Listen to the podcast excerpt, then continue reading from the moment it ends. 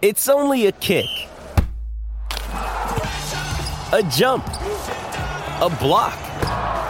It's only a serve. It's only a tackle, a run. It's only for the fans. After all, it's only pressure. You got this. Adidas. Want to witness the world's biggest football game? Head to iCanWin.com.au, predict Australia's score with a crystal ball, and it could be you and a friend at the FIFA World Cup Qatar 2022 semi finals, all thanks to McDonald's. Maccas, together and loving it. TNC's apply. Good morning and welcome to Trots Live. It's been a busy old morning, let me tell you. Uh, a couple of hours ago, a little more than two hours ago, an announcement was made on Giddy Up with Gareth Hall. I was there, and we have a new sponsor for the Inter Dominion series, which returns to Victorian soil for the first time in four years. Um, very soon, as a matter of fact. So uh, watch out for it. And that new sponsor is, would you believe, drumroll, SEN Track. He's going to sponsor the Inter Dominion series, and to talk more about it, our news hound on the line with our regular Thursday morning segment now on Trots Live, Tim O'Connor. TikTok, how are you this morning, my friend? Hey mate, good to be up and about. I wasn't well. I was up and about as early as you, but I wasn't in studio. Uh, how's your body functioning after getting up that early to uh, deliver that sort of news at nine a.m. this Oh, I wouldn't say wouldn't say I'm feeling amazing, um, but I decided to leave a lot of form uh, uh, to do as well. So now I'm just absolutely under the bat. About oh, fourteen hundred from home. more than a Generally lap out. More than a lap out. Uh, generally. Re- under under duress. The only thing is, I I have been uh, at my age. You get swab pre and post race every single time you go around now. So, uh, yeah, no, I've, I was. Uh, the stewards have caught up with me and just said, uh, "Is he right to race?" Um, and uh, my trainer said, "Yes." I know he appears lame, but he's actually he can uh, he can still do the required job. Um, let's talk about this this big announcement. We've um, I sort of spoke to Gareth all about the fact that we've gone through a, a bachelor type situation, um, courting potential sponsors, but uh, it's actually wonderful news for for you and I and others that work at SEN Track as well. It feels like um, your uncle's sponsoring your own bar mitzvah or something here. That's it's quite wonderful to have SEN Track on board to uh, sponsor the Inter Dominion series this year. Yeah, it's fantastic. I heard you this morning by talking to Gareth about it, um, and you put it really well. I I was, I mean, sponsorship announcements. Let's be honest. Generally speaking, uh, you don't get that excited about them unless you're probably involved in them in some way. So I was like you. I was quite excited by it. Uh, obviously, having a, a tiny uh, hand in doing some things with SEN Track, but but I think what you said this morning, that the fact that it's a progressive uh, business and uh, you know, it, it's it's taking it to the new age. It feels like there's a lot of opportunity and scope for some fun things to happen with SEN Track as a naming rights sponsor for the Inter Dominion. That's what I'm most excited about. So um, I'm not not sure what, what what's in store, I guess, from from SEN Track. But uh, what I I'm confident that it'll be exciting, fun, and will bring a, a real energy to the series, which kicks off on November 26th. Well, what you do know, and again, this isn't. Um, no one's ever accused me of being a sycophant, so that's not that's not the uh, the genesis or the the reason that I'm saying this stuff. But you know that Hutchie and uh, Sam Thompson and Jules Bayard and, the, and and all the team are going to be sitting around spitballing ideas, and then those ideas are going to go to Rainmaker and and the team that we've worked with there, and they're going to be excited about trying to do the innovative things which we want to do anyway, if you know what I mean. So everybody's going to be coming up with these ideas. You know, the broadcasting uh, experience at Geelong, at Ballarat, at Shepparton, and of course at Tabcorp Park, Melton is going to be first rate, and not just now. From a TV perspective, but you know the radio is going to be amazing. Um, the promotion that we're going to get here on SEN Track, which we already do get amazing promotion for all three codes, but they're, they're now they are now invested in this Inter Dominion series in the same way that Harness Racing Victoria are, which is is, is pretty amazing. And we, we love all of our sponsors. Don't get me wrong, but um, what you've said and what I said this morning, it's about the fact that we know, having been in here and and and work with these guys and knowing knowing how they operate, that it it really is an exciting thing on a number of levels. The promotion that you can get when you're working with a broadcasting team like you get here at SEN Track, but also the fact that SEN Track is young and new and fresh and exciting, um, which is something that harness racing can leverage off hardcore going into this ID series. That's spot on. That that last couple of sentences there from you, Bon, really exactly what I was trying to get at. It's it's fun. SEN track and SEN Hutchie and the crew, they're progressive. You know that it's not just going to be the same old Inter Dominion series. There's going to be fun things happen.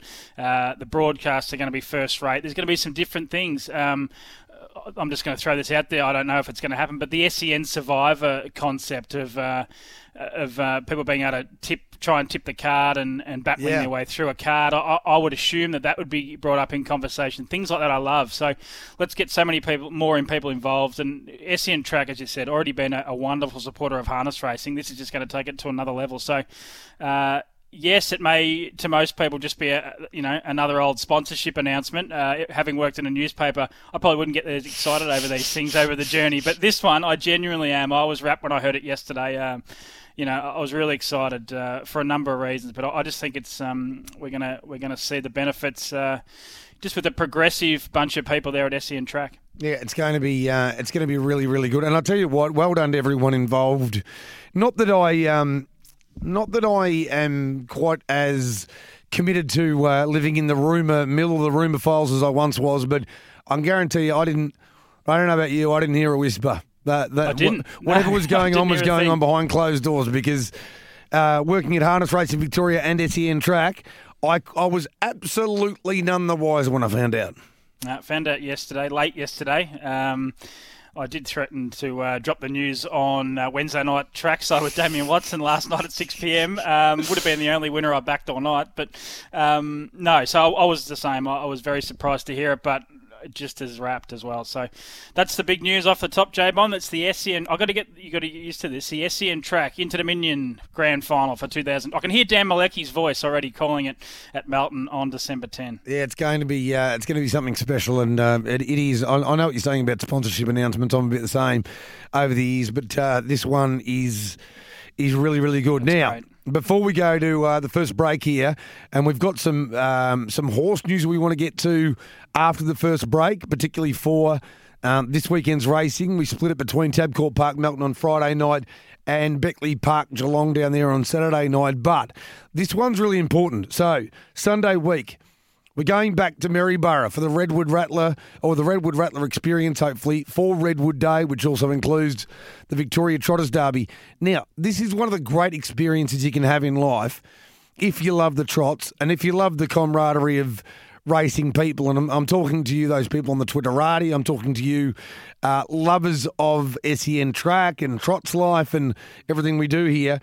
So, explain what the Redwood Rattler is, first of all, because we need to get bookings up fast to get it going. It is an experience that you, you can't replicate, and not even you've experienced it yet, Toc. No, I, I know what. Well, I think I know what it is. Uh, I can explain what the, at least the concept is, and I might get you to speak to uh, actually how fun it is. So the, the, the Redwood Rattler is a train. It will leave Southern Cross Station in Melbourne at around 7 a.m. So uh, you've got to get up nice and early, but uh, trust me, it'll be worth it. So 7 a.m. at Southern Cross Station. It'll head through all the way to Maryborough. It'll stop at Bacchus Marsh, Melton, and Ballarat en route. I'm going to jump on at Ballarat, no doubt about it. And it uh, the tickets are $130. You might think uh, that's a bit steep, but I tell you what, you, this is what you get. You get the return rail fare. So if you're going from Melbourne to Maryborough and then all the way back again, and uh, you, will get that covered. You'll also get the track entry to the Maryborough races on Sunday. A two course a two course roast lunch, a race book, a stubby holder, a twenty dollar punters club ticket. I'm pretty sure that Darren Carroll is running the punters club, and from what I've seen, he does not lose. And also a draw, a ticket in the draw for a two thousand dollar gold nugget. So. Um, look, it's a pretty bloody good deal. I'm very excited to be going on it for the first time. It hasn't been run since 2019, but I guess we won't sugarcoat it, Bon. I think it, we need to get it out there that it's quite urgent. I was speaking to Les Chapman, uh, the, who runs uh, the Maryborough Harness Racing Club, and look, he, he needs some numbers and he needs them fast. Uh, Sunday is really, or Sunday midnight is really when he needs to cut off because he needs to, to book this train, lock it in uh, for the following Sunday. So, um, look, we need, you know, roughly at least another 60 or 70 to make sure this gets up and going because it'd be a, a horror shame if it if it didn't. Oh, I'm, I'm telling you, having I've been on the Redwood Rattler, I reckon three times. Um, now, it, it is not for the faint-hearted. I, I, we, I'm not going to sugarcoat this side of it. It is urgent, but I'll tell you what, it will be a brutal day for you. It is extraordinarily fun, but you get up in the morning. You're under, Um, under the bat early. Under the bat Under the early, bat eh? early, I, I would suggest people don't go too hard because they are serving. They're serving drinks. There is a uh, there's a drinks bar there. Don't go too hard too soon, but simply to be able to hang around. But it's just like taking a, a massive party bus, in this case a party locomotive, all the way down to the races with all the people that you love hanging out with anyway, or that you'd like to meet. I'm talking about. There's going to be plenty of trotting type celebrities on there. There's even uh, members of the HRV executive that have taken it over the years. There's owners, there's breeders, and there's people so passionate about harness racing. And if you love a chat about the trots or a chat about racing, you will get every chat you've ever imagined between uh, Melbourne all the way to Maryborough and all the way back. Now, save yourself for the way back. I'll be jumping on on the way back. And again, you just want to make sure you're not absolutely at the end of your tether by the time you jump back on the train. And it comes all the way back, and you'll get back in the city around, I don't know, ten thirty at night or something like that, or maybe a little bit earlier. And that doesn't have to be the end either. But And, and I think I'll. Uh, I haven't told my wife yet, but I think I might even take it all the way back to Melbourne, and, and we'll get back to Ballarat some other way. But uh, like, I can't wait for it. I, I really, I really, really looking forward to it. As I said, it hasn't been run since 2019, owing to to many reasons, which we all know about. But um, yeah, I, I really can't wait for this. So just if though, if, if, if there's people that are thinking about it, and I know what it's like, and you're the same as me, but we leave these things to the last minute. We just can't. We need to lock it in now. If you're keen to go, or been thinking about it, or even just have heard about it for the first time today, jump on the trots.com.au website under the events space. Uh, it's the Aldebaran Park Redwood Carnival tab Redwood Rattler. So jump on board, 130 bucks. That'll get you from Melbourne or anywhere along the way, all the way to Maryborough. A great day at the races, a heap of food, drink, a punters club ticket, and a heap of fun. So get behind that. Yep, and uh, again, I just want to reiterate, it is it is amazing fun, and I, I can guarantee you, in my opinion, the only reason that the numbers aren't where they should be now, every year it was on, they got the numbers early and fast because everyone who's ever been on the Redwood Rattler wants to go again, but it's only because of these last couple of years. People have obviously forgotten about it, and, and because of that pandemic situation, I think it's just out of sight, out of mind. We've told you once, we're going to keep telling you pretty much every day between now and where we need to get those numbers up on Sunday. I will hit up, as will you, Top Gareth Hall and others, to spread the word because you know what would, would be so good is to have not only the regulars who we enjoy the company of, but you know, twenty or thirty uh, SEN track family members who listen in, who uh, who want to come for the ride. Because I'm telling you, uh, honestly. Uh, I can't give you a money back guarantee. I won't do that, but I'll give you an absolute guarantee you'll have the time of your life. We're going to go for a break, come back here on Trots Life, and then talk horses. Talk I'm Ready Jet. Um, talk Just Hope, talk Kowalski analysis, and much, much more when we return from this first break on the Thursday edition of Trots Life right here on SEN. He wasn't yesterday, the Wombat, Toby McKinnon, and he'll be back next Thursday, but not today. Today, uh, brand new segment. Well, it's been around for a few weeks now, but Tim O'Connor, New Sound at Harness Racing Victoria, joining me to uh, to update the world on a number of things we've already touched on.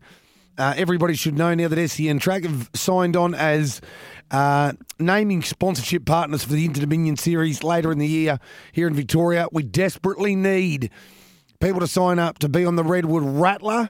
Um, just quickly, top. Uh, this is a question without notice, but can we give? Uh, can we make it easier on people? How, how do how do they actually do that? How do they actually book? Yeah, Go to the trots.com.au. I'll actually be putting up a, a bit of a story And on, a the homepage in the next hour. Um, but also, if you go to the trots.com.au, there's uh, an events space there. I'm just looking at it here. So there's an event space, um, and it's under there, the Aldebaran Park tab. Redwood Rattler. So jump in there. It's on, on the homepage. You'll find it. And if, if you can't find it under the tabs, uh, I'll have a story up uh, shortly as well with a link in that story. So, and we'll I'll put it across um, Twitter, Facebook, uh, maybe even Instagram if I'm good enough. But uh, yeah, HRV social and website channels. yeah. I love uh, I love the little link there. That always makes it easy for people, particularly people like me who can't find anything. So uh, link it up in that story, and I'm sure that. Uh, the numbers will fun. skyrocket. Yeah, quickly. Right. Um, some horse news. You've spoken to Nathan Jack. Uh, bad news about Just Hope, but we sort of got the impression from his um, uh, his demeanour on Victoria Cup night, of course, when Just Hope was scratched from the Oaks, that it wasn't good news for her, and we know how much he loves Just Hope. But better news about a very, very, very, very gifted trotting man named I'm Ready Jet, who returns to the racetrack for the True Roman Trotters Free for All this weekend. Yeah, that's right. I rang Nathan just to have a quick chat about I'm Ready Jet. That was the reason for the call, and uh, just to get his thoughts about because he's been um, he won't mind me saying this, but he, I think he well he said to me he's uh, told every man and their dog how good this horse is. He thinks uh, she's a star. I mean, sure, he is a star, but I think he thinks she can take him uh, all over the joint. And um, yeah, so he's really, really looking forward to partnering her on Friday night, as you said in the in the True Roman Trotters Free for All at uh, Melton. That's the last of the golden ticket races too into the Inter Dominion heats, uh, which start in late November. But yeah, look, it, it, wasn't a it wasn't sort of a newsy type discussion with Nathan, but it was just a more of a you know how keen are you on this girl? And look, he couldn't be more bullish. He's driven Dance Craze to, to many she sorry he drove Dance Craze to many big wins, and um, he's putting I'm Ready Jet above her. Uh, probably, I think he said equal. You know, she's as fast as Dance Craze, but a bit stronger. And um, yeah, he just absolutely loves her. He's loved her two trials. Look, there's bigger fish to fry for her going forward than the the race on Friday night at Melton. Uh, she's drawn barrier seven too, which is a little bit sticky in a nice field, but um, yeah, maybe I don't know. Maybe we should start looking at, at, some future bets with her, just off off the, the bullishness of Nathan. You know, the Inter Dominions, obviously, I would think on her radar, and then the Great Southern Star, which she ran well in last year. That'll be up in February next year. So just a, a really positive report on I'm Ready Jet. Bon, I, I mean, we're all excited about Queen Elida and a number of others, but this one might be the one that we've been waiting for. That might be able to trump them all. Well, we know how good she is. Um, I must admit, I'm in love with Queen Elida at the moment as well. Uh, it'll, it'll, be great. It's amazing to have a couple of mares right at the top of their game to take on the big boys. Uh, all the news we hear from across the Tasman, Tockers, that if Bolt for Brilliance uh, comes here and a couple of others, but particularly Bolt for Brilliance for the Inter Dominion series, he'll literally toy with ours, and that creates. You know, I wrote. I think I even wrote in uh, in an article for the Herald Sun earlier in the week. I think the trotting, the Trans Tasman trotting rivalries are going to be uh, better than the pacing ones, uh, and, and, and I think the mm. build up might even be better. It's going to take us a little while. Rock and Roll Two's got to get through the the um, the New Zealand Cup before we even know if he's contesting the Inter Dominion Series. So arguably the horse that we now rate as the best going around may or may not be in the Inter Dominion. I don't think Self Assured's going to be there. All of a sudden, in a weird way, this um, this trotting Inter Dominion series might be more exciting than the paces. I think you're right. Yeah, you make a really good point. Um, look, uh, yeah, it's going to be f- fascinating. You got Olavici in this race. Uh, he has gone to a new level. He's been fantastic. Uh, look, don't forget Majestuous. So there's just so many trotters out there that um, could win it. Good luck to any Kiwis coming over. I was probably of that opinion six months ago, Bon, and it probably took something you said just to say. I just kept putting all the Kiwis way above us for no real reason other than reputation and they come over here. Like I know that, I just I've changed my opinion. So good luck to them coming over and beating this crop. I reckon our trotting uh, stars here are just superb. And, just one we didn't touch on too. Obviously, speaking to Nathan was Just Hope. You mentioned uh, his top filly. She was scratched before the Victoria Trotters Oaks with signs of lameness. It's not great news. Uh, she's had two screws put in, one in uh, each hind fetlock, Nathan tells me. So that's about probably going to rule her out for about six months away from the races. But look, he's hopeful and confident that she'll get back uh, back racing and she'll be fine. But uh, look, a significant layoff for Just Hope. She's already a is she a one time? She's maybe a two time Group One winner. She's a, a real ripper. So hopefully, and fingers crossed, she gets back to her best soon. Uh, now, I haven't actually written up the form for Geelong Cup, not yet, but uh, the the most interesting runner of all, virtually, uh, is Kowalski Analysis. We know how highly he was rated at one point, uh, previously trained by Matty Craven, now with David Lewis. Have you got any news for us? Because he's only trialled once, I think, in preparation for his return to the races at Hamilton. He uh, ran second in that trial, but there's no vision that I can find of it. And I want to know what price I'm marking him, whether he's likely to win. Where are we at with Kowalski analysis?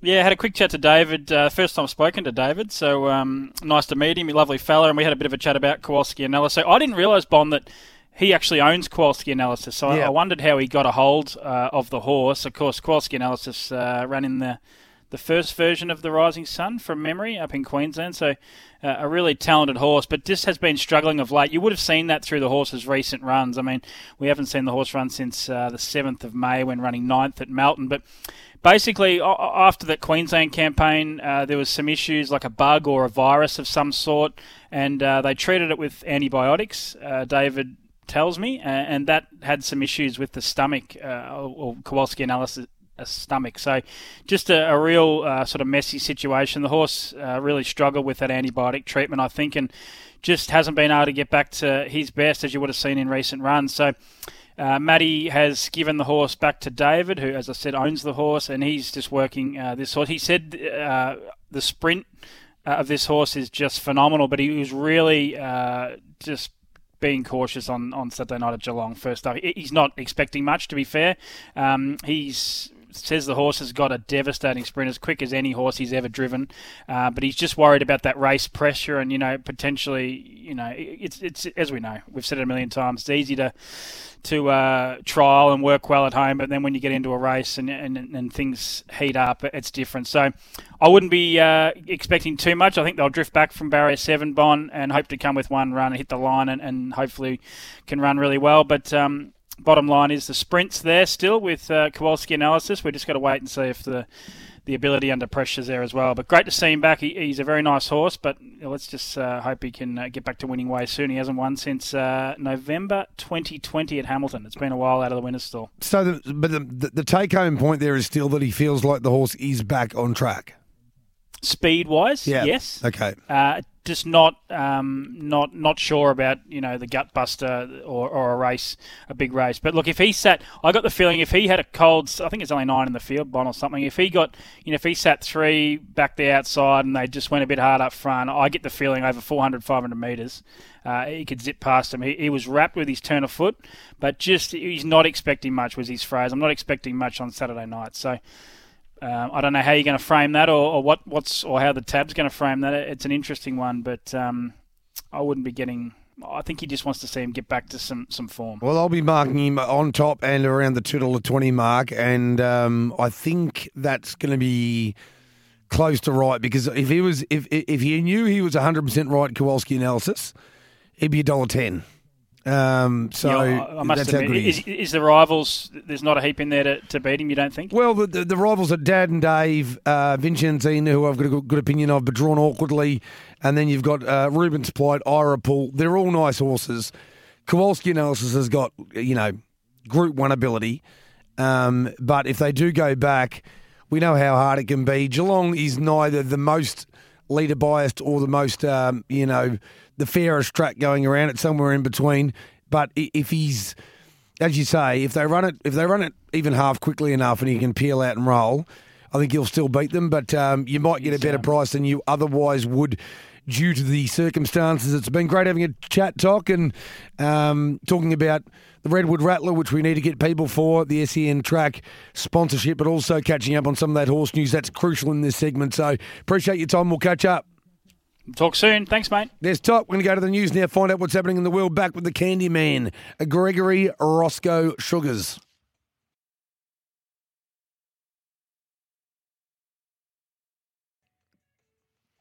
Hello and welcome back to Trots Life, Thursday edition. Uh, we are going to be speaking with Greg Sugars in just a moment. He's not with us yet, I don't believe, but um, I'm intrigued to ask him about. Well, we might go to Geelong first and then duck back to Tabcorp Park, Melton, and everywhere in between. Uh, a couple of big races at Beckley Park, my home for 30 years. What I want, not Beckley Park, just Geelong. I didn't, I, I didn't live at Beckley Park for 30 years, but they've got the Haras des Trotteurs McNamara Memorial Trotters Cup at Group 3 level, and also the Devcon Properties Geelong Pacing Cup at Group 2 level. And he's on the line now. How are you, Candyman? Very well, thanks, Jabon. Uh, let's talk about the Geelong Pacing Cup. First of all, it's an amazingly even field, but Triple Eight, I'm liking this profile. Third up from a break, two solid runs, only going to improve off them. And critically for a horse like him, shouldn't get too far out of his ground from there because the key with this horse, Bart, as you call him at home, you've got to be within striking distance, don't you?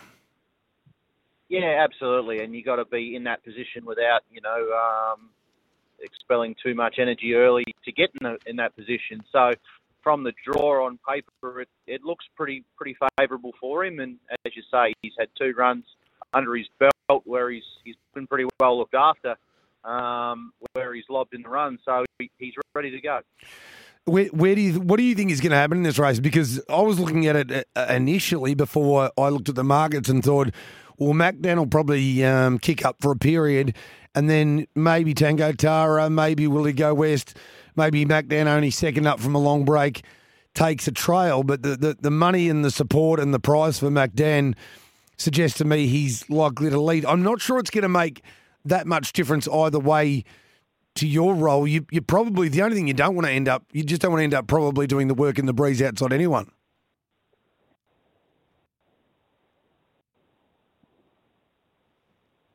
Yeah, that's about right. Um, yeah, it'd be interesting to see what they do to, with uh, with MacDan. Um, obviously, he's been he's proven a very good front runner, and he's proven well and truly at this level, even racing at a higher level. So um, yeah, if the camp are pretty confident with him, I would imagine they'd be pretty keen to hold the front if they reckon the horse is, uh, um, you know, pretty spot on. So uh, yeah, as far as where I end up in the run, I'm, you know, probably dictated uh, to by what a few of the other wider runners do and whether anyone makes mid-race moves. So uh, we know that you know I'm I'm sort of uh, probably got my hands tied a little bit in that respect, but yeah, hopefully from our point of view, we um, we end up in a favourable position. I uh, I did message you a better half a couple of days ago and said this would be a, a special win, wouldn't it, with Mel Park Major, the great Donny winning for uh, old man, Alan Tubbs, in 2013. And she said, um, We tried to do that in the Vic Cup. That's where we were trying to do it. Um, this might be half a step down. And I said, The Geelong Cup is not a step down, Jess. This is the race everyone wants to win because this is where I come from. That's right. Yeah, no, it's uh, it's one of the better country cups, obviously, in the Victorian calendar. So yeah, we'll be doing our best to win it, and we'll be uh, very proud if we are there uh, holding the cup up. That's for sure. Now you must have been absolutely thrilled, not not at the fact that you didn't win the race, but how well one overall went first up from a break. It was just a phenomenally good run. I'm not going to put you under further yeah, pressure. Um, as you know, I touched on uh, a couple of weeks ago um, in an interview with you that I rate the horse very highly. Um, but it's just you know he his sort of ring craft lets him down, or his racetrack manners can sort of be his undoing. But he's certainly got his fair share of ability. So it was yeah extremely pleasing to see that. Um, yeah, one he behaved himself pretty well and sat in there good, and you know showed his ability late. So with that run under his belt, he should be improved upon um, as far as fitness goes. And yeah, it'd be uh, as long as his uh, A grade manners are there on um, Saturday night, then you'd think, yeah, he'd have to be a really red hot chance again. Do you reckon he can step even better here now that he's um, he's gone back to the stand there? Because quite often, if they haven't been there for a little while, we know that. Uh, well, I, my opinion is the mobile racing makes it harder to step from the strands because you're trying to fire them up off the gate. Now that he's been there first up from a break, are you confident he'll step well on Saturday night? Yeah, I think so, and probably being out wide too will help. Um, get a bit of a walk up at it and, and go. So, um, yeah, I, think that having the benefit of that run will really help him a lot because previously his uh, stand start manners have been, you know, very good, um, especially back in back in New Zealand. So, yeah, hopefully that run under his belt will will uh, begin a lot better. Now we might just duck back to Friday night for a moment, uh, where the racing is at Tabcorp Park, Melton, and there's feature racing there as well. Exactly how naturally gifted is naturally gifted who goes around in the Tatlow Stakes for the baby boys. Yeah, very nice horse. Um, very happy to have him in, in our camp. Um, he's only been here a bit over a week now, so we're still sort of getting to know him a bit. But um, he's obviously performed very well right throughout this season up in Sydney and uh, and raced you know, in all the all the nice races up there. So very talented horse. Um, draw's probably a bit tricky for him. Um, so he's going to need a bit of uh, good fortune somewhere in the run to say he's a winning chance in this. But I think ability-wise, he's um, he's probably as good as anything in the race. Uh, do we chance our arm with moments like these? Uh, I think we were both happier than we were expecting to be with her first up run, um, but she is against the heavy hitters off the second row again? Do you have a little lash and say, we'll try and get across and then wait for one of the good ones to come and um, take over from us? Or do you think to yourself, no, that was actually a confidence builder last start. We're not going to do anything silly. We'll, we'll go back, and if we can chase them home and run into the top five or six, we'll be happy. Yeah, I think that's probably more the more likely scenario there. Um, yeah, she's shown plenty of times in the past that she can run the gate, but she's probably a little bit vulnerable when she does that. So yeah, against these um, superstars off the back, um, even though if we uh, lose our advantage and end up behind them, it's obviously going to be hard to, to compete um, with them. But I think she races best doing little as possible early. So um, yeah, I'm probably going into the race with that sort of mentality, thinking that yeah, if we look after her early, she's uh, a better chance of finishing off strong late. And uh, I don't know how much you've chatted with Chris Lang about Ultimate Stride. It wasn't that long ago where we thought to ourselves, gee, he might be the next big thing. And then another next big thing came up, and then another next big thing, and then another one. Queen Elida and Olivetti and all the rest of it. And Ultimate Stride sort of felt felt like he's been left behind a little bit. But on ability, we know he's he's probably as good as any of them. Where is he at, according to Christy? Have you had a good chat in the lead up to the True Roman uh, Trotters Free for All on Friday night?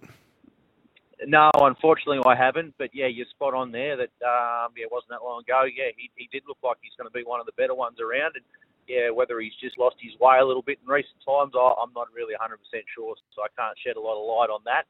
But um, yeah, we know if he uh, does produce his A game, he's uh, well and truly up to a race like this. But yeah, I'm not not 100% sure whether he is um, where he needs to be at this point in time. Now, we might as well, because we haven't got a tipster on today, uh, very quickly go through today's runners at Cranbourne, and you just give me a yes, no, or a maybe, because I keep forgetting to put my tip in for the uh, Harness Charity Challenge, so I need a winner somewhere along the line. Uh, race one, Mr. Walker, yes, no, maybe. Um, maybe. I can't tell you much about it until I see Jeff uh, when I get there today. Uh, race two, you should know more about this one, Rio Rock, yes, no, or maybe. Uh, yes, um, ready to go. Uh, is that a double yes or a one yes? That uh, it's just a one yes. Uh, I'm, I'm sure you can't tell me a hell, hell, hell of a lot about it. Have you met it either in race three? Uh, no, but I give her a really good chance, so that's a yes as well. I trialled against it uh, last week where I drove actually drove Matriarch for David Miles, which came out and won um, well the other day. So good form line for it. Um, yeah, it won it won the trial beating Matriarch. So yeah, give it a massive chance today. All right, that's one tuck and one no tuck, Lupe. That's two yeses and one maybe so far. Race four. This might be a no. You reckon I'm sweet? Uh, yeah, I'll go no. All right, we've got, well, we've got two yeses and maybe and a no. Race five. Pretty easy for Stone Cold Steve Austin. Yeah, I have, unfortunately have to say no again. Uh, maybe a minor place chance. Gee, that 550 and uh, what I'm looking at right now might, might be a bit short then. Um, race six. Groom. Groom. Uh, it's a maybe. Uh, yeah, funny horse to follow. When it puts it all together, goes really nicely. But again, he's a bit like one overall. His racetrack manners can let him down at times. So, yeah, definite maybe. Uh, definite maybe. It's, we're going Oasis now, definitely. Mate. All right. Race seven, no win, no worries. First up from a break for Jamie Madruga. Uh, I'll probably no first up. Um, but, yeah, it wouldn't surprise me to see it bob up in the near future. And I'll tell you one thing. I, I haven't looked at. I'm not looking at the um, the tab prices. I'm just looking at the uh, harness racing uh, uh, uh harness fields here on on the harness racing website, the trots.com.au or uh, harness.org.au. But Holy Stars has got to be some sort of hope, doesn't it? Is this more, is this a yes slash maybe, or is this too too hard? Is there a couple in here like repelling and that that might be too good? Um, yeah, I'd have to put it down as a maybe, but yeah, slightly leaning towards the yes side of the maybe. Um, she's very good last time uh, around, but she's a sort of dour mare. Um, so yeah, if she doesn't find the front, which I don't think she will today, um, sometimes yeah, driving them to their strengths can set the race up for someone else. And my, the final question is: If you could only, you were very good with Just Believe um, on Victoria Cup night in the Bill Collins Sprint, uh, making him the best of your chances. If it was between one overall and Triple Eight winning one of the two big races at Beckley Park on Saturday night, which one would you lean with?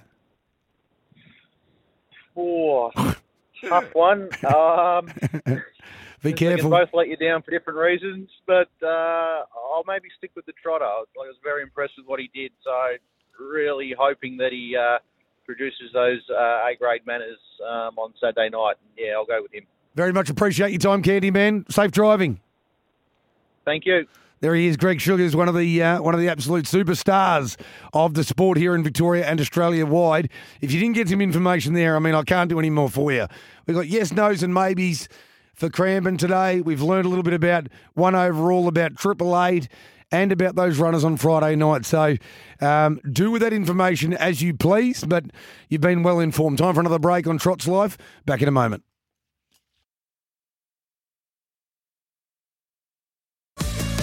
You're listening to Thursday Trots Life with Jason Bonington and Toby McKinnon. Hello and welcome back to Trots Life. Hopefully you're enjoying wherever you are. It's going to be a beautiful day in Melbourne. 22 degrees, I'm told.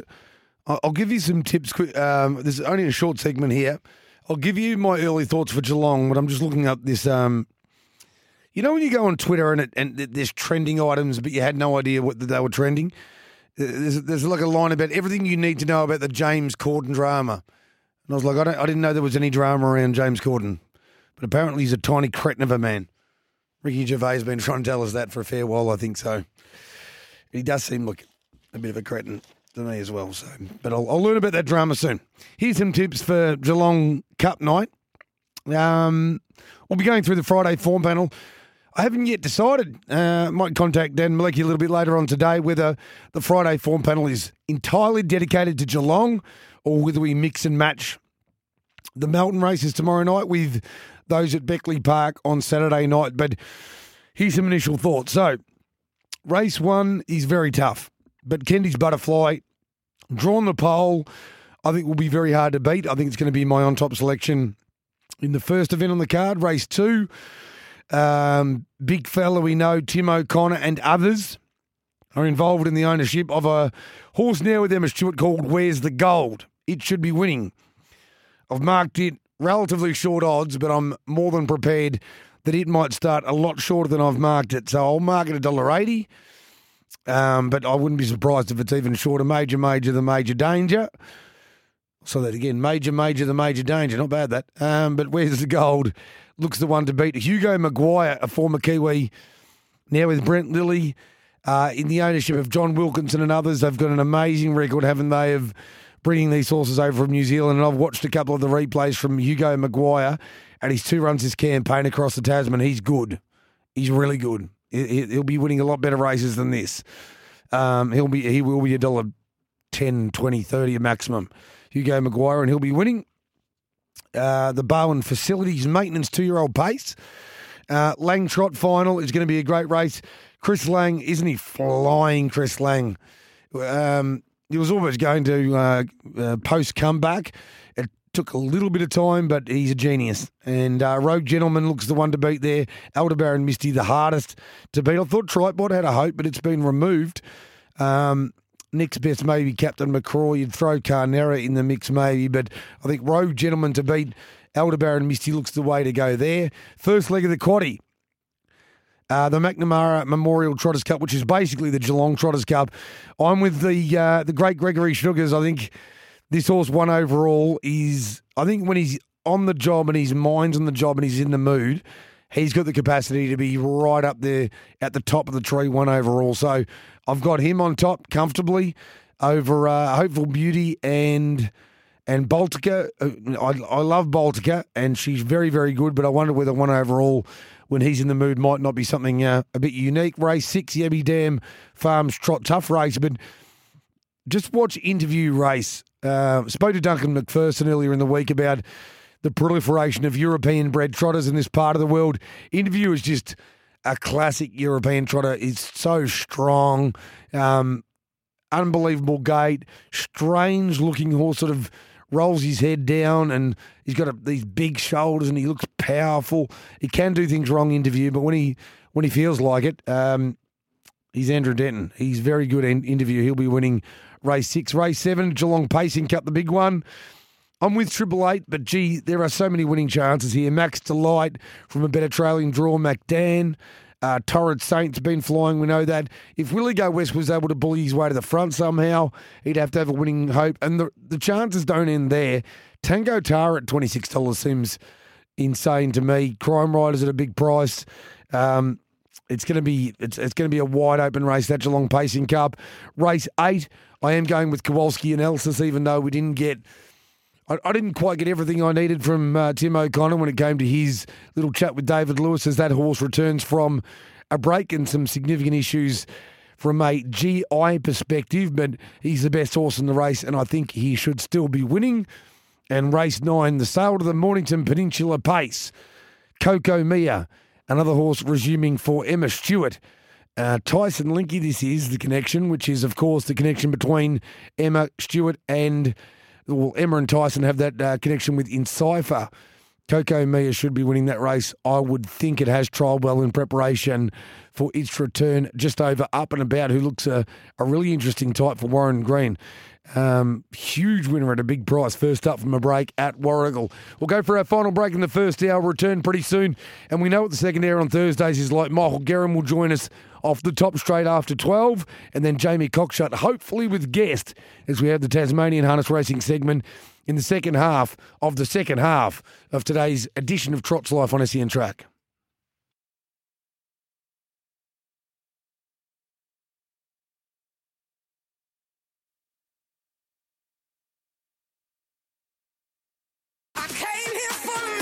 Welcome to Thursday Trot's Life with Jason Bonington and Toby McKinnon. Join the conversation on 0499 736 736. Good afternoon now, and welcome back to Trot's Life this Thursday edition. And always on Thursday, we catch up with our man across the Tasman, Michael Guerin. How are you, mate? Mate, I'm well. Yeah, I'm, I'm good, boys. We've got a cracking weekend over here. We've got a beauty. We've got um, really good horses racing tonight at, at uh, Alexandra Park. Horses, you know, like Copy That and, and Hot and Treacherous, who are New Zealand Cup bound. Then we have Krug and a couple of his mates racing at Addington tomorrow night. But of course, everybody's looking forward to uh, Monday, which is going to be massive. We have rock and roll doers in town, and a lot of hype has come with them, and it's much deserved hype. Um, he's up against Self Assured, South Coast Arch, and a very informed BD Joe, and a bunch of good horses on Monday, where they also have stacks of size stakes races and muscle mountains racing. I know people were probably thinking, why is that on Monday? It's actually New Zealand Labour Day, so it's a public holiday. So this is the biggest weekend of harness racing for New Zealand, with the also a little bonus of Majestic Cruiser, who could be coming to the New Zealand Cup racing in the first at Menangle on Saturday night it's the biggest point pointer weekend to what we're going to see probably in six months, probably since maybe not six months, but close enough. May 27th when they ran the Auckland Cup. That's the last time we had a weekend as big as this in New Zealand harness race. And uh, I know you've been hard at work with so many big races on. Had a chat with Michael Stanley, and so much Australian focus will be on that big race on Monday. He's uh, I think quite understandably tempering a touch of expectation because the horse hasn't had uh, a great deal of time to get out there and, and do any fast work. But there is good news among the bad news. He's, he's really happy with where Rock and Roll Do's at. Michael Stanley, that is. He's settled in well, but whatever we get on Monday, he's got two weeks to get him ready for the major assignment, the New Zealand Cup, Michael. Well, he wins on Monday, the cup's over. It doesn't matter what happens. If he wins on Monday, he'll, he'll just blouse in the cup. I, I think he deserves to be favourite for the Cup, unless he shows um, reluctance to step safely from the tapes, which I wouldn't suggest. Having looked at him in the parade ring at Melton, he's a very calm horse. He he seems a horse who's very happy in himself. Um, so I think he'll step away. I'm not saying I'll back him on Monday because Ashburton's a brutal, brutal front running track. It's incredibly hard to make ground at Ashburton. It's probably alongside Menangle the fastest track in Australasia and they sort of run a bit downhill on the home straight. So he might just come out and go absolutely wonderful and run third or fourth, which I've got no issue with. But he's still the horse to beat in the cup, unless we see a reason on Monday where he's not like he loses his marbles out of the standing start or, or he just massively underperforms. I don't think that'll happen. So that's the highlight of Monday. It'll be it'll be massive. Then you've got Muscle Mountain, who if he turns up to Melbourne in February in the right form will win the Great Southern Star. He'll just jog around with the Great Southern Star, unfortunately, because he's just that much better than, than his other horses over a mile. He's a dollar forty. should be a dollar ten in the mile there. And then you get a whole bunch of really good horses, horses like Beckham, who's actually Australian bred um, in the two-year-old race. Millwood Nike's unbeaten in the two-year-old fillies race. Um, True Fantasy's back after a heart fibrillation last start. There's just racing all day, Jason, where every time you turn the page, you go, oh, I need to see this, and I need to see this. And there's about two and a half hours of it. So um, for people who either A, have the ability to log on at work, or B, can Skype the afternoon off. If you're a true harness racing fan, it's a, it's a jolly old day.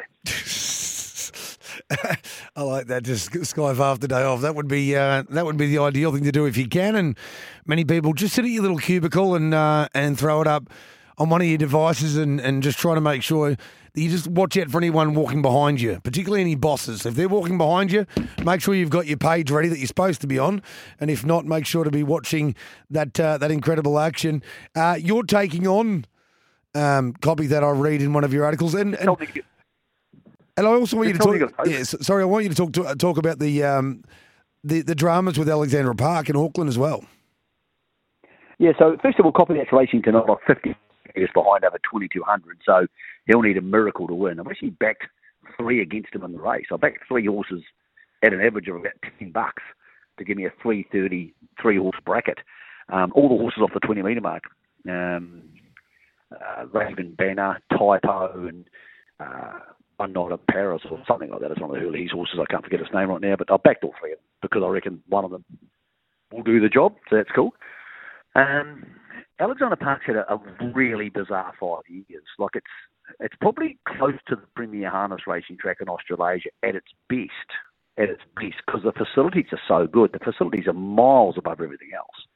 You can actually walk from the end of the stables at Alexandra Park to top of the park, which is their VIP area, without ever getting out from undercover. You can walk the entire way without once having any potential to be rained on, which will probably be the only racetrack in the world you could do that. It's an incredible place like that.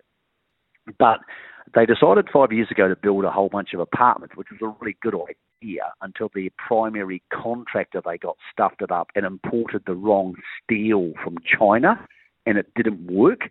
So they had the apartments half up, and they had to take them down again, which, as you can imagine, is no small feat.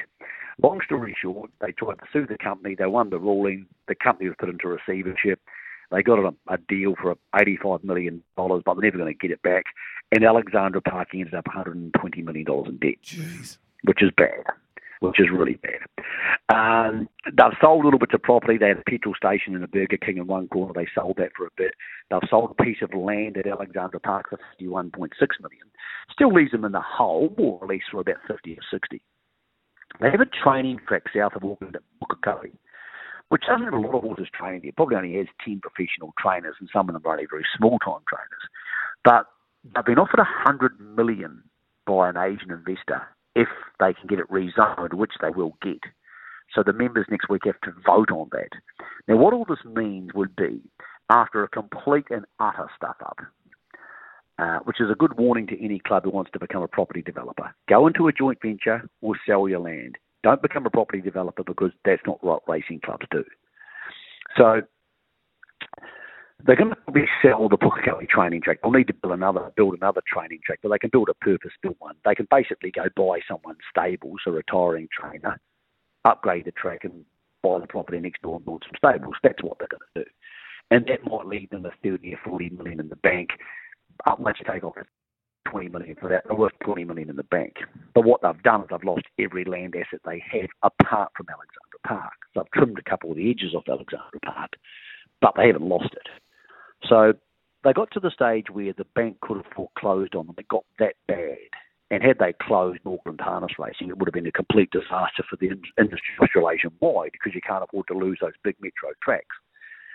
If they vote this in next week, which surely they have to, um, then yes, they've lost all their land. Had they done it better and sold it and developed it that way and not got into debt, they would have $150 million in the bank like Menangle But they didn't do that. There's no point arguing about that. There's no point worrying about it. They need to get out of the hole now as interest rates start to rise.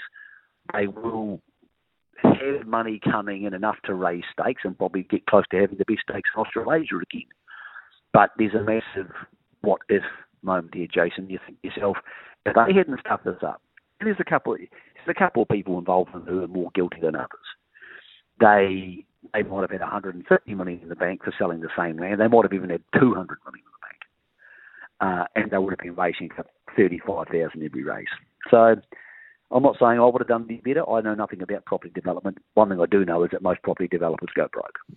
And in this case, I'm just happy Alexandra Park, which is about 5k from my front door, from where I'm talking right now, still exists because I don't think we'll ever know just how close you were to the bank saying, right, you're screwed because Alexandra Park would be worth 600, 700 million dollars. And the bank could have easily foreclosed, and then there would have been every property developer in the world trying to get in there. So it came pretty close. It'll be saved, but um, yeah, this is a story which could have been a lot worse, but should have been a hell of a lot better. That is, it's quite unbelievably um, well articulated from you, Michael. But just a staggering story. I, I, I don't look. I don't, I don't, want to dig too much deeper, and, and, and there's good news I want to get to in a moment. But in your opinion, at least, was this a case of which we see a lot, I think, in life and in organisations of trying to save a few bucks, and it's ended up costing a lot of bucks. Well, it's a case of what happens a lot of life is they employ the wrong people. Yeah. I mean, it's all great to have these ideas. The, the person who was in charge from Alexandra Park's point of view, the, the guy who instigated the idea was a guy called Kerry Hoggard, who understands property, would have been great, and very sadly, he died. Um, and that was a big loss to the governance of this project. Then they employed a person um, as chief executive of Alexandra Park who had no property experience, and, and that person completely stuffed up the oversight. But then they also got into bed with a development company uh, as a contractor who didn't do the job they wanted. Now, in a joint venture, say for example you're building apartments and you get into bed with Quest or Hilton or someone like that, they develop it at no cost to you. You give them the land and you go halves in the profits. That's more or less how a joint venture works. To a, that's to paraphrase it. That's what they should have done. But of course, that might have got them 100 million, but what they wanted was 250 million, and we've all got bigger eyes in our stomach, so we totally understand how that works. But they didn't have the experience necessary to do it. Now, most people listening to the show will be on a farm or a house. We understand that, so we own property. But do you want to go building properties? Well, most people who own a property and decide to go building properties stuff it up, particularly the first time. This is the first time they've ever tried to develop a property and it was a complete stuff up. And it's really sad. It makes me sad. Mm. But there's no point worrying about it. There's more important things in life to me to worry about than that. So I'm not going to worry about it. But I know this could have been a vastly different situation. If Alexandra Park were racing for $40,000 per race tonight, would it change my life? No. But would I like going there a lot more than I'm going to going tonight? Yes. But uh, they need to get this debt out of the way now because you can't have 50 million hanging over your head as we do at the moment when interest rates are on the rise. I believe the interest payments at the moment are $500,000 a month. So oh. they have to pay $500,000 a month, which for the kids at home doing the math is $17,000 a day, which means they are paying around $800 interest an hour. I can't every day. Yeah, I, so I they, can't. They need to get that debt out of the way. Yeah, I, I just last word on that uh, because uh, I do want to mention uh, something positive from this morning. But there just seems to be a lot of people in the world who they're good at a few things and they convince themselves that they they are uh, good at everything because they're good at a few things, whereas um, specialists in certain areas will generally do a better job. Now, this morning at 9 a.m. Australian time, a great announcement was made um, I know you and I and many people in the media have been involved in uh, reporting on, you know, infinite an, an infinite number of sponsorship deals, and they usually don't mean a hell of a lot to us. But SEN Track coming on to sponsor the Inter Dominion Series, I think is genuinely exciting to have a broadcast team like the one we've got here and the, what, what you've got there in New Zealand that can actually you, you can actually leverage something off if you know what I mean. We can do something special having SEN track on board. So generally these announcements don't excite me, Michael, but this one does. Well, I had a lot of experience with this last year when SEN and SENZ took a slot in the race by Grins, the slot race in New Zealand. Um, I had discussions with Hutchie to help them secure Self Assured, who actually won the race. So it was actually a money making deal for them what they did for the race was enormous. Enormous. In fact, they were by far the biggest instigators of information and branding for that race, without a, without a doubt, even not even close. So when you have someone like them come on board for the Inter Dominion, and they can create that hype, and they can create online content because most harness racing content isn't going to mass distribution. It's not going into, you know, terrestrial television channels, and it's not going into most of the papers. Once you create online content and good online content and do it well and use informed people rather than just bobbleheads, because the problem with most racing content is a lot of people involved don't know what they're talking about. They've got a computer and they think they do, but they don't. But once you employ people who know what they're talking about, who get to the track and actually talk to people and have cups of tea with them, then you can do something with that content because you can put it online, which SENZ and SEN do a lot of, and then point people toward it. That's fine. But if you don't have good content, and, and there's so much racing content now and so much of it's crap, that people read and go, this is garbage. So you know, I, I think it's really important you have a massively good content provider with a proper platform. And I saw SEN or SENZ, I'm not sure exactly who the name sponsor was of the self assured slot last year. I saw them do a bloody good job. So I've got confidence they'll do a good job here. What it means heading forward for Australasian harness racing, I don't know because if they're taking this bigger footprint in harness racing, I would imagine Hutchie's not going to stop here. I would imagine he's going to keep going, and that can only be good for harness racing because I, I do think that and Trot Division aligned with each other, as we saw on Victoria Cup night with you guys working out of the studio there, is a very strong alignment of A, good media management, and B, intelligent presenters who know what they're talking about. Well, uh, I couldn't agree more. I'll uh, I'll recuse myself from that, but it, it was um, the, the, coverage was amazing, and what they did even here for the slot race for the Greyhounds, the Phoenix, the promotion is just incredible. So to have them on board. I mean, I was already excited about the Inter Dominion series, but I am infinitely more excited. And you know, which is something harness racing has lacked over the years, there are going to be innovative ideas and that's exactly what we need because, as you've mentioned in the past, Michael, in your opinion, and it, it, to be honest, it breaks my heart because it wasn't always this way. You don't believe that uh, that the Inter Dominion series is any longer the biggest brand, and we do have challenges. It must be a much richer, richer final or much richer finals than they currently are. But with this, with this injection of money, with this injection of support, I wouldn't be surprised if we can get the Inter Dominion back to where it should be, right at the top of the tree. Very much appreciate your time, mate. Enjoy a big weekend and, and good luck on the punt. Yeah, I've had a couple of goes. I've had a couple of goes this weekend, actually. So uh, I'm going to win money this weekend. I'm very confident about that. That's no issue, just a question of how much. Um, I won't be, uh, yeah, I won't be surprised if we see Rock and Roll do do something good on Monday. But don't worry, punters. He'll be a far better horse November the 8th at Addington. There's Michael Guerin, and he will be winning on the punt, and hopefully we'll all be winning on the punt. When we come back, we're going to go for a short break now. Come back with Jamie Cockshut just for five minutes to get his tips in Tasmania, and then we'll be joined by a guest of his, Brody Davis. This will be the first time we've done a conference call with a kid who's still at school. I'll talk more about it when we come back.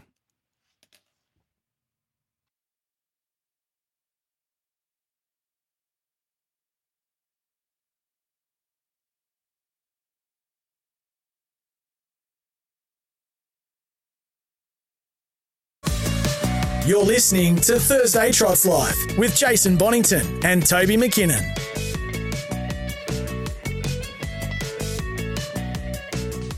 No, not this week. No, Toby McKinnon, but Jason Bonington is here. My voice has got better for a second. Nah, it'll it'll fade again. Don't worry about that. Uh, but importantly, a man who can share the load with me for a few minutes, well, more than that, as a matter of fact, is Jamie Cockshutt. How are you, Jamie? Not too bad, Jace. How about yourself, buddy? I'm good, thanks, mate. Now we'll get to the tips for Hobart before the news, and then come back with Lonnie. But at about twelve forty, we're gonna we're gonna do something unique. We're gonna have a chat with a a young man who'll be on his lunch break at school. yeah, well, that's what I thought, mate. It'd be good to get him on because I reckon it'll be just about a first. Um, young Brody Davis, mate, he's been in the game for a long time with his father, Steve. We're helping out around the traps and he got his licence about a month ago. I don't think he's driven a winner yet. He's driven a couple of seconds, but yeah, we'll have a bit of a chat and learn about his journey in the game, mate. And and why he's committed at such a young age. I tell you what, he'll be telling all of his mates what's happening. That's going to be the problem. He's going to he's going to find it very hard to uh, to concentrate on your questions, Jamie. But we have got five minutes before the news. Let's start with your your best and your value and your uh, roughie at Hobart, please, mate. Yeah, we, well, it's a pretty tough card at Hobart, to be honest, Jace. Um, you know, there's an old favourite I've got in racing called IC Double, and he's um, just looks to find the right sort of race. He's drawn four. He'll push forward. He'll either find the lead or he'll sit outside him, in the sprint trip suits. So I reckon he can get the job done. Then we go over to race eight, number ten. Please shut up. A few people have probably said that to me and you, Jace, over the years. you, you usually when I've been seeing double. Yeah, but um, comes down from an comes down from an angle, um, finds a very winnable race. If he can't win this race on Friday night, well, he's not going to win many down here, and he looks a pretty good thing in the last. A couple of value race five number three, Zabolski Lees was a pretty good run first up last week. Um, gets a lot better draw. We'll put herself into the race, and you know she'll keep plugging away, and she might be able to get the job done around the five dollar mark. And the one at odds is race seven, number two, Henry Hugh. Um, drawn barrier two, he's got gate speed, but he races best when um, driven with a sit, and I reckon that's how they'll drive him this week. But he should be close enough in the run to be able to use that speed at the business end, and he could get the job done around the ten dollar mark in race seven. All right, so just to repeat those: Hobart best, race four, number four IC double, race eight, number ten. Please, please shut up. Value race five, number three, Zhabovsky Lees, and at odds race seven, number two, Henry Hugh or Henry Hugh. Now, uh, we'll get to Lonnie after the news, but um, you sent me a, a, little picture there on the DM on Twitter of a magnificent looking burger. Is that one of your creations, Jamie, or not? Yeah, mate, it's it's um, a monster burger. It's around about what is it? Weighs a bit over a kilo, to be honest, Jake. Um, um, but yeah, I'm, I'm over in Vietnam. I'm having a contest on the weekend about there's six mates going to go hell for leather to see if they can finish it in four minutes, and um, there's a fair bit of money on the line for them. So you know they put up a bit of money, and they're going to see who's got the bragging rights at the end of the end of end of the um, four minutes. They've got to eat it within four minutes. Yeah. And yeah, it's, it's, it's going to be it's going to be pretty unique to be honest, mate. And just see what they can do. What is? Uh, can I ask what's in it? Well, there's 400 grams of beef patty. Jeez. Uh, five rashers of bacon. Four slices of American style melted cheese. Um, three eggs. Uh, 80 grams of salad, you know, lettuce and all that chopped up and, and everything. Um, about around about one tomato, like six pieces of tomato sliced up to cover the, you know, to cover the circumference. And the bun actually weighs 220 grams, mate. It's um, 20, 22 centimetres in diameter. What, what's what, what is the current price that nobody's going to get the job done in four minutes? Because I wouldn't mind backing, I wouldn't mind backing a favourite out market here. I reckon no one's going to eat that in four minutes. Well, uh, the cost is well, they sell for four hundred eighty thousand Vietnam. No, well, yeah, which works out around about twenty five dollars Australian. So I'm happy to.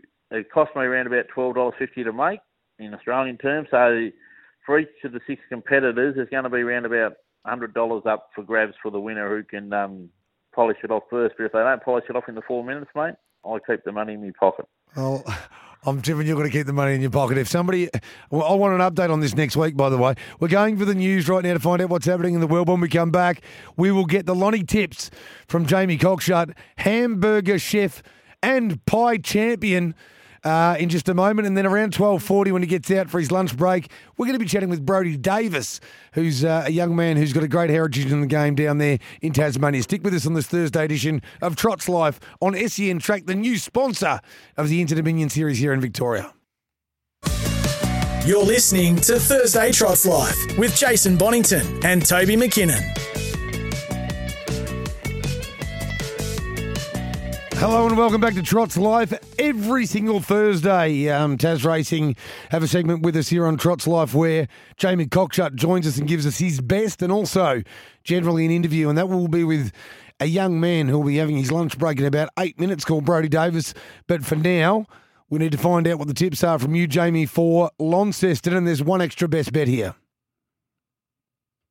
Uh, it's a pretty good card at Launceston, Jace. We've got the heats of the Sire Stakes series coming up. Um, there's a heat this week and there's a heat the following week. The finals in a in a few weeks, mate. And, um, Longfellow comes back to Tasmania where he took out the three-year-old sires last season in the Easter Cup. Uh, he's going to go around prohibitive odds in the race six, um, the first heat of the four-year-old sires of the Raider Stakes. He'll be dollar ten, and you know he should be able to get the job done. But um, you can't tip dollar ten tops, dollar ten pops is your best bet. But we'll start in race one, mate. Number seven, Diamonds and Cash. Been very consistent since coming across from Victoria, and this is probably the the easiest open class race he's found. He's drawn seven. Mark will push the button early. He'll push forward, and uh, if you don't find the leader, you'll find the seat, and they'll look to control it from there. And I reckon he's a good bet in the first. We should get 240, 250, I think, and he's a backable at those odds. We go over to race two, number one, the Brooklyn Brawler. Um, he comes across from Victoria, a couple of years out of the game, but um, Christian Mark Butler done a great job with his horse first up. He got the job done at six or seven dollars. God bless him. We won't be getting those sort of odds this week. He's drawn the pole. He looks the leader.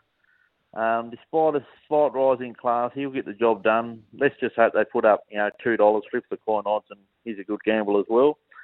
And over to race eight, number one, Queen of Deans. I've been waiting for her to draw a decent barrier because she races best in front. Um, she'll lead, and I really think she'll win. And let's, you know, they should put up three fifty four dollars early. Whether she starts those sort of odds, I'm not 100 percent sure, but you know, she's a good gamble as well. The value play comes up race four. He's probably not value, but he'll be over the odds that I've got him marked. Um, race four, number eight, Magician. Um, we got last season's good two-year-old Mickey O resuming, a magician who's in fine form. He's drawn inside the second line, so he'll go around three fifty-four dollars. Magician from that draw, and he just needs a little bit of luck, especially with race fitness on his side, and he'll take it right up to Mickey O in what looks a very good race, and that's the first heat of the three-year-old sires, the Globe Derby. The one at odds comes up race 10, number 8, Military Man. Drawn to follow the likely leader, um, or worse, three pegs. And he was good last time and, you know, saving the ground on the peaks If the gaps open up, don't be surprised to see him get out of the top of the straight and hit the line, you know, pretty strongly. And he'll give a good side at double figure odds. We've got a quaddy, mate. Pretty skinny, to be honest. First leg, 3, 4, 7, 10, 11, and 12. Second leg, 3, 1 out. Third leg, 2, 1 out. Last leg one, one out. Twenty-four dollars to give us four hundred percent of the dividend. And we'll go another one. A bit of insurance in the last leg. Um, we'll add numbers two, three, six, and nine. You know, thirty-six dollar outlay will give us one hundred and fifty percent of the dividend. Just quickly, uh, we've discussed this before, but when you're doing, so you've just got the one stagger there basically, and it's down to the last leg, and we're looking for, for some value in the first leg, obviously, where we're playing wide. Is it largely when you're working out exactly how much um, to outlay on a, on a main quaddy as opposed to a stagger, is it down to your your um, your allotted prices? Is it largely instinctive? How do you work it out, Jamie? That's more like the like I think Queen of Dance will be the you know when the quaddy approximates come out, she'll be clearly the favourite on the dividends. You know, just say example, say two hundred dollars, and I think the others will probably be around the six or seven hundred dollars. So more or less just cover me the approximate dividend that I'm hoping for, that that it'll actually win. You know, so that's why I, I stagger it out like one fifty percent or two hundred percent uh, for some and four hundred percent for others, and it just depends, mate. But I'll try and get the same sort of return, no matter which horse wins the last leg. Whether I've got to take one horse for a five hundred percent or two hundred, and just just stagger it like that, mate. But you know, I'll try to get the same sort of dividend. And that's how I've always done it, mate. And I've done well over the years doing it. So they just getting one in, you know, for fifty percent when you got the favourite paying hundred dollars, you're only going to get fifty bucks back. So you've got to have that, you know, for probably five or six times or whatever the, the punter out there can afford to make you know, to capitalise on the dividend, mate. There's absolutely no doubt it's the right way to play quaddies, and uh, that's interesting for the punters at home. I, I talk about staggered quaddies a lot, but it, try and get your combinations so that you're going to get a decent collect out of everything.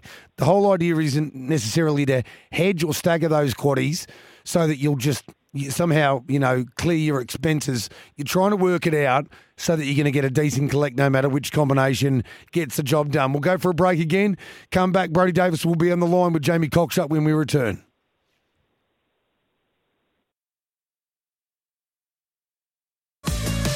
You're listening to Thursday Trots Life with Jason Bonington and Toby McKinnon. Now it's Jason Bonington and Jamie Cockshut running uh, Trots Live today. And my Michael Guerin and Greg Sugars and Tim O'Connor and others. Uh, it's, it's a cast of thousands. And Brody Davis now. Um, hello, young man. You're on you're on Trots Life here nationwide, and you're on your lunch break, are you? Uh, yes, Jason. All I am on the lunch break. Have you told Have you told all your mates? You've you been crowded around while you're doing this interview, or you you've been able to shake the tag? Nah, I got away from. Nah, I got away from him for the five minutes.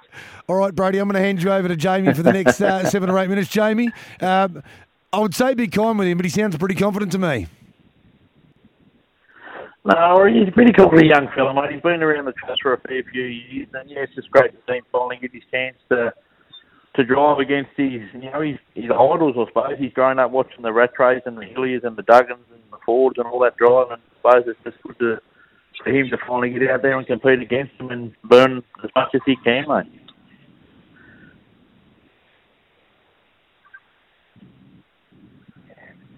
Yes, how you been, Brody? You all right, mate? Yeah, silly. So, so where do you Yeah. go to school at Cobbo for the listeners out there? Uh, St Brendan-Shaw College in Devonport. Oh yeah, no, that's that's all right, mate. How's the weather up the northwest coast? Yeah, very nice, warm, sunny, not many clouds around, so good weather. Oh, that's good. So we'll, we'll, we'll touch on your intro, introduction to the industry. You obviously followed into Dad's footsteps. Dad's a, a dual code trainer. He trains a few gallopers. I, I don't know if he still does now, does he, Brody? But he's had a bit of Yeah, success over the years with the gallopers. Yeah, got a few young gallopers in work now. Just babies coming along, so they should be coming around all right in the next couple of years.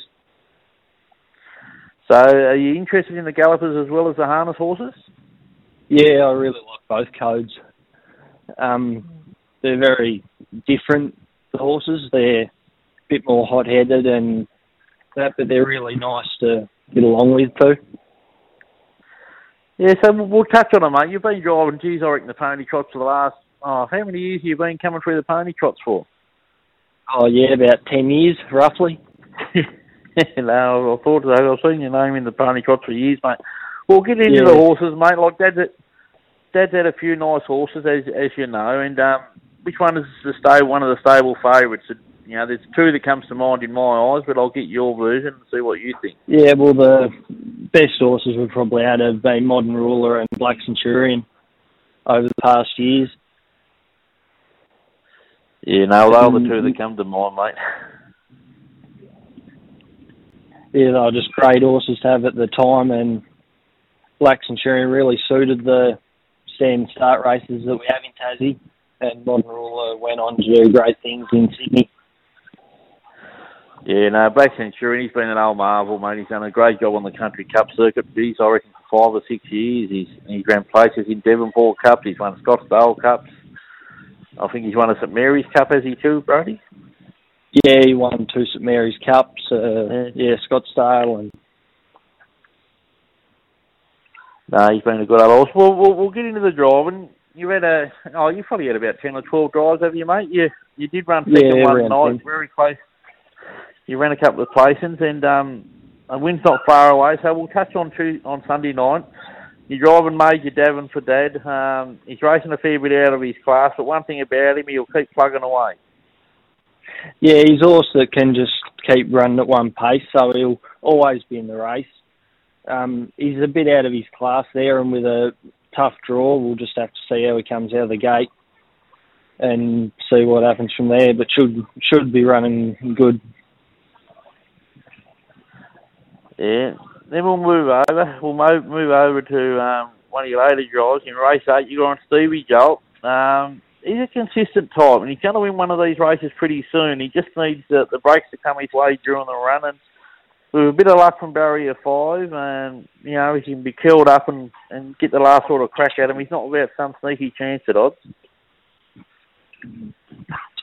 Uh, yeah, he's a tough horse. He should be have a decent chance as long as he can get an easy run and get out late. And then we'll move over to, to a drive that's, that's pretty interesting for me. You're driving Cubic. He's a horse I've always had a lot of time for. Uh, trained by Rachel Williams, so it's good to get an outside drive for you for yourself, mate. Um, he's got plenty of ability, and at his best, he would just about win this race. Um, but yeah, we'll just have to wait and see how he fronts up. To, but have you got any inside information how he's going back at home? Yeah, well, since he's come back from Melbourne, he's I've been told he's been going working pretty well. So with that tough draw, we'll just have to sit in and hope we can get a card into it, and he should be there in the finish. And then we'll go back to race nine, the consistent Bold Centurion, drawn the pole. If if you if you can just kick up and oh, even hold the top, you know, he'll just keep plugging away. And he's not without a sneaky chance because it's a race that's not overly strong. And one thing about him, he'll just keep kicking. Yeah, if he can kick up and either lead or lob leaders back, he'll be there in the finish. He's got an okay sprint over the up the straight, so he should. If he's a leader and can get out, he should nearly win this race. Yeah, no, he, he's been knocking on the door for a while, as we know, mate. But um, so just out there, obviously, mum and dad's had a big influence on your career. Yeah, they've had a huge influence in my career for the well, forever, really. Um, just growing up around horses, I'd always wanted to do it, and now you that I'm able to drive, it's just you're living a dream, really. Yeah, that's great, mate. Just out of the local drivers, which one, which, which is it, you know, a couple that you really look up to, or you've, you've tried to model yourself on? Well, Gareth, Rick, and Todd, they've probably been the best drivers for the past few years. And then the drivers that have left the state and done wonderful things, Jack Law and Alex Ashwood, they're probably the people you model yourself on from home. Yeah, you're exactly right, mate. You're exactly right. So, out of the four drives you got on Sunday night, mate, which one? Uh, I know you're not old enough to gamble, so we've got to be careful here. But uh, which one are you going to put the put a put a fifty cents each way on out there for the listeners? Uh, Bold Centurion should be able to get a close run and should be able to get out and get run past. So he'd probably be the one you'd put the money on. Uh, well, there you go, listeners. You lead, you lead, you know, ten or twelve to one bold Centurion, and you know, young Brody's pretty right in his, his assumption because he can sprint quickly when he's held up for you know a late little dash at him. And let's just hope the gaps open up at the top of the straight, Brody, and you poke your head through, mate, and you get your first winner. Because I'm sure um, it'll be a feeling you'll never forget, mate. So it's been an absolute pleasure No. getting you on, mate, and during your lunch break and all that. So we better let you go and get a bit of tucker into you. And um, Yeah. uh, all the best over the weekend, mate, and, and coming months and coming years, buddy. Yeah, thanks very much, Jamie. Thanks, mate. Well done to young Brody Davis. He's got to go and get his lunch now. The, the beautiful thing there, Jamie, will everyone will, will have been to the tuck shop, to the canteen, to the cafeteria. He might get a clear run in it now. Yeah, well, he might do, mate. He might be right, mate. Hopefully, there's some good pies up the northwest coast, Jace. I don't know what the pies are like up the northwest coast, but let's hope he can find a decent one, mate. That's for sure. They bred him pretty But, mature. um, they bred him pretty I'll- mature down there, wasn't it? Like he- he spoke well, man, a few words, but I tell you what, he spoke very well, as you always do, Jamie. It's been great catching up with you again, and we'll talk next uh, next Thursday. But in between now and then, good luck on the punt, and good luck ensuring those blokes don't eat that hamburger in under four minutes.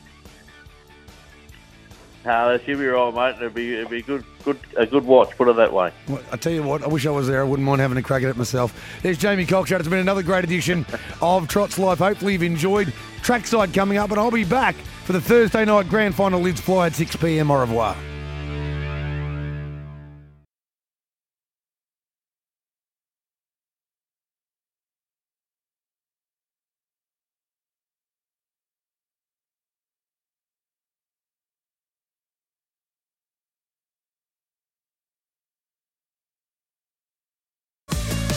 You're listening to Thursday Trots Life with Jason Bonington and Toby McKinnon.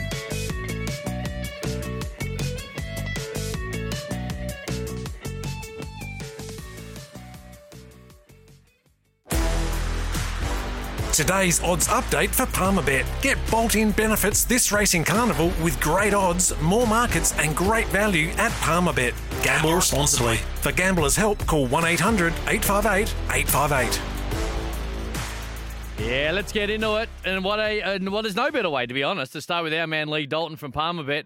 Get bold in benefits this racing carnival. Great odds, more markets, great value at Palmerbet. Always gamble responsibly. Hello, buddy.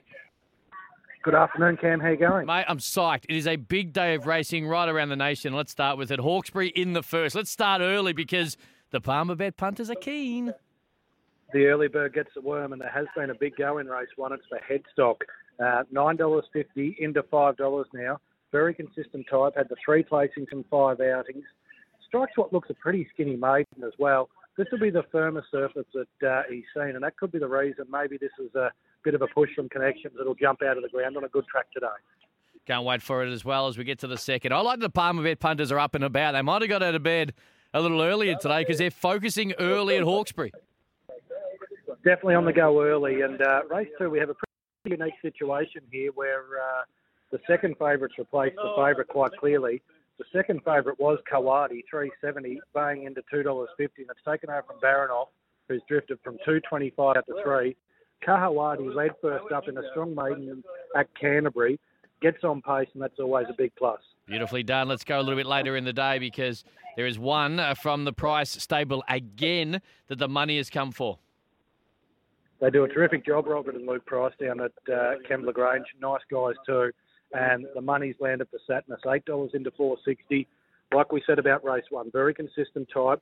This one's only had the one win from 17 starts, so and that could be behind why the price went up so big. But it's mapped to get the perfect run, and there's definitely plenty of money around for it. Beautifully done. Let's get to Ballarat today and running on a good track, which is going to be fun. A little bit rare in Ballarat, but still fun to get involved. And Godolphin are set for a big weekend, and they can fire it up today in the fifth of Ballarat. Absolutely. I don't think this could be considered an entree to Anamoe, but uh, maybe it's a little light drink before they rip into the Cox plate. Uh, planned is the one, seven dollars into five, off the back of some pro punter money too, so that's worth noting. Obviously a real staying type, made her debut over the mile, stays at that trip today, takes on the older horses, but reading between the lines, uh, this could be a bit of a uh, Oaks filly in the making here if runs well today. Could progress to the Wakeful and then into the Oaks, which is always a race where these lightly raced types can do something. Hey, we all love Lindsay Smith here at SEN Track, and there's one later in the day that the Palmerbet punters are into. Uh, a punter's pal, Uncle Lindsay. They love getting around him. And Bellini Miss has been eight dollars into five fifty. Been getting back over the twelve hundred so far this prep. Today fourteen hundred drawn well, money landed. A pretty good recipe with Lindsay, isn't it? It most certainly is. Now I'm going to throw you under a little bit of a bus here, but uh, the Cox plate, mate. Do you have it in front of you anywhere? Could you have a quick little look? Has there been any Palmer bet money or changes in the market in the last sort of twelve or so hours? Uh, I'm going to pull the market up for you right now. Uh, I just got to. While you do that, don't forget Saturday. get bold in benefits this racing carnival with great odds, more markets, and great value at Palmerbet. Always gamble responsibly. If you're having some issues, one 858 858 Make sure you do call Gamblers Help, mate. Uh, Cox plate.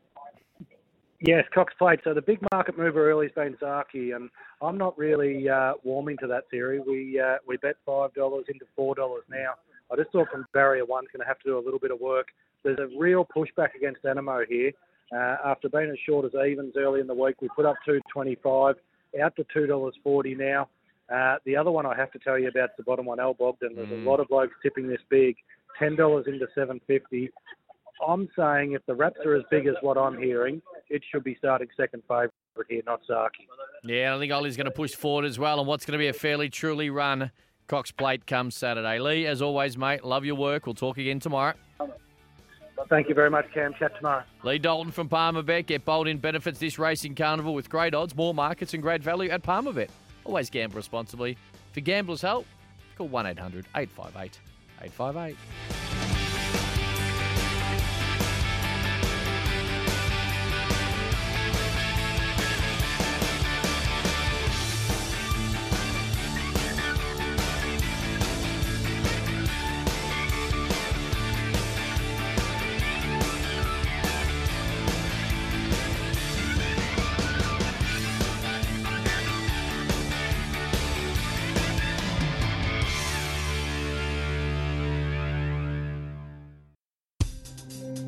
SEN app